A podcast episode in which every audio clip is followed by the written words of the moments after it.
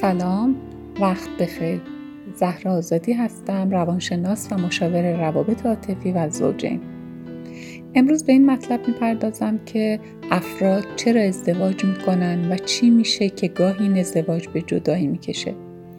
در مورد سوال اول وقتی در مشاوره های پیش از ازدواج از طرفین این سوال رو می‌پرسیم معمولا گفته میشه می‌خوام تنها نباشم.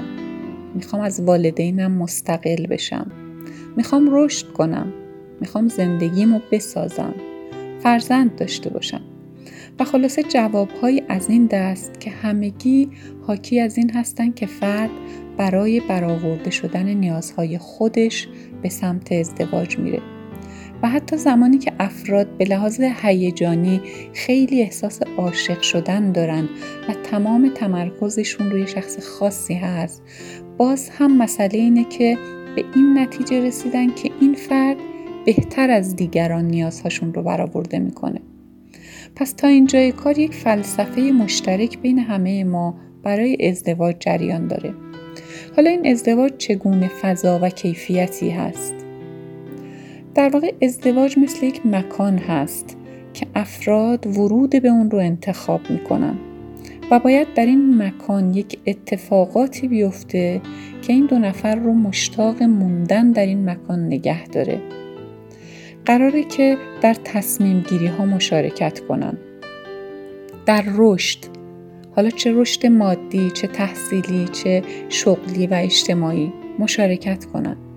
در پذیرفتن مسئولیت ها مشارکت کنن. زحمات و لذت ها رو شریک بشن. اگر مشارکت منصفانه در فضای ازدواج صورت نگیره مسلما این مکان مکانی برای خروج هست و دیر یا زود یکی از طرفین یا هر دو طرف تصمیم می‌گیرن که از این مکان خارج بشن. وقتی ادامه تحصیل سهم یک نفر باشه. ارتقای شغلی سند خونه سند ماشین تصمیم گیری های مهم زندگی سهم یه نفر باشه و سهم دیگری مسئولیت های سنگین زندگی اداره خانواده بدون هیچ حقوق و مزایایی بدون هیچ رشد اجتماعی و حتی بدون آزادی عملکرد در حیطه وظایف خودش سهمش باشه. خب این مشارکت منصفانه نیست.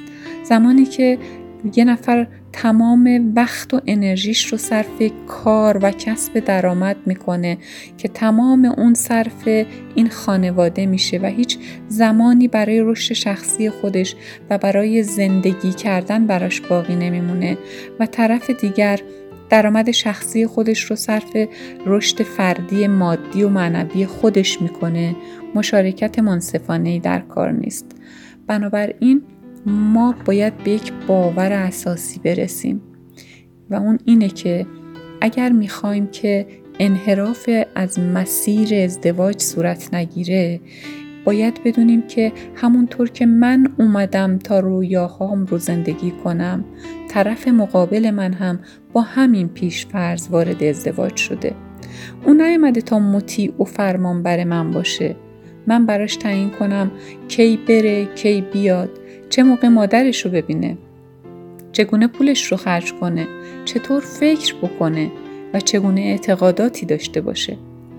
اون برای خودش رئیس انتخاب نکرده بلکه یک شریک و همراه زندگی انتخاب کرده.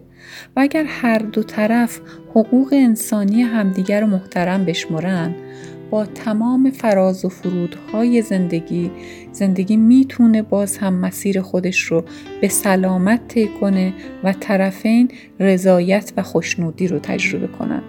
و در غیر این صورت طلاق و جدایی اجتناب ناپذیر میشه. حالا گاهی خروج از این رابطه یک طلاق تمام ایار هست و طرفین هم فیزیکی و هم روانی و عاطفی از زندگی هم خارج میشن و گاهی نه با وجود حضور فیزیکی در زندگی به لحاظ عاطفی از رابطه خارج میشن و در واقع طلاق عاطفی اتفاق میفته. و گاهی هم افراد در خارج از فضای ازدواج به دنبال رابطه های دیگری هستند برای ارزای نیازهاشون. مراقب سلامت رابطه هامون باشیم.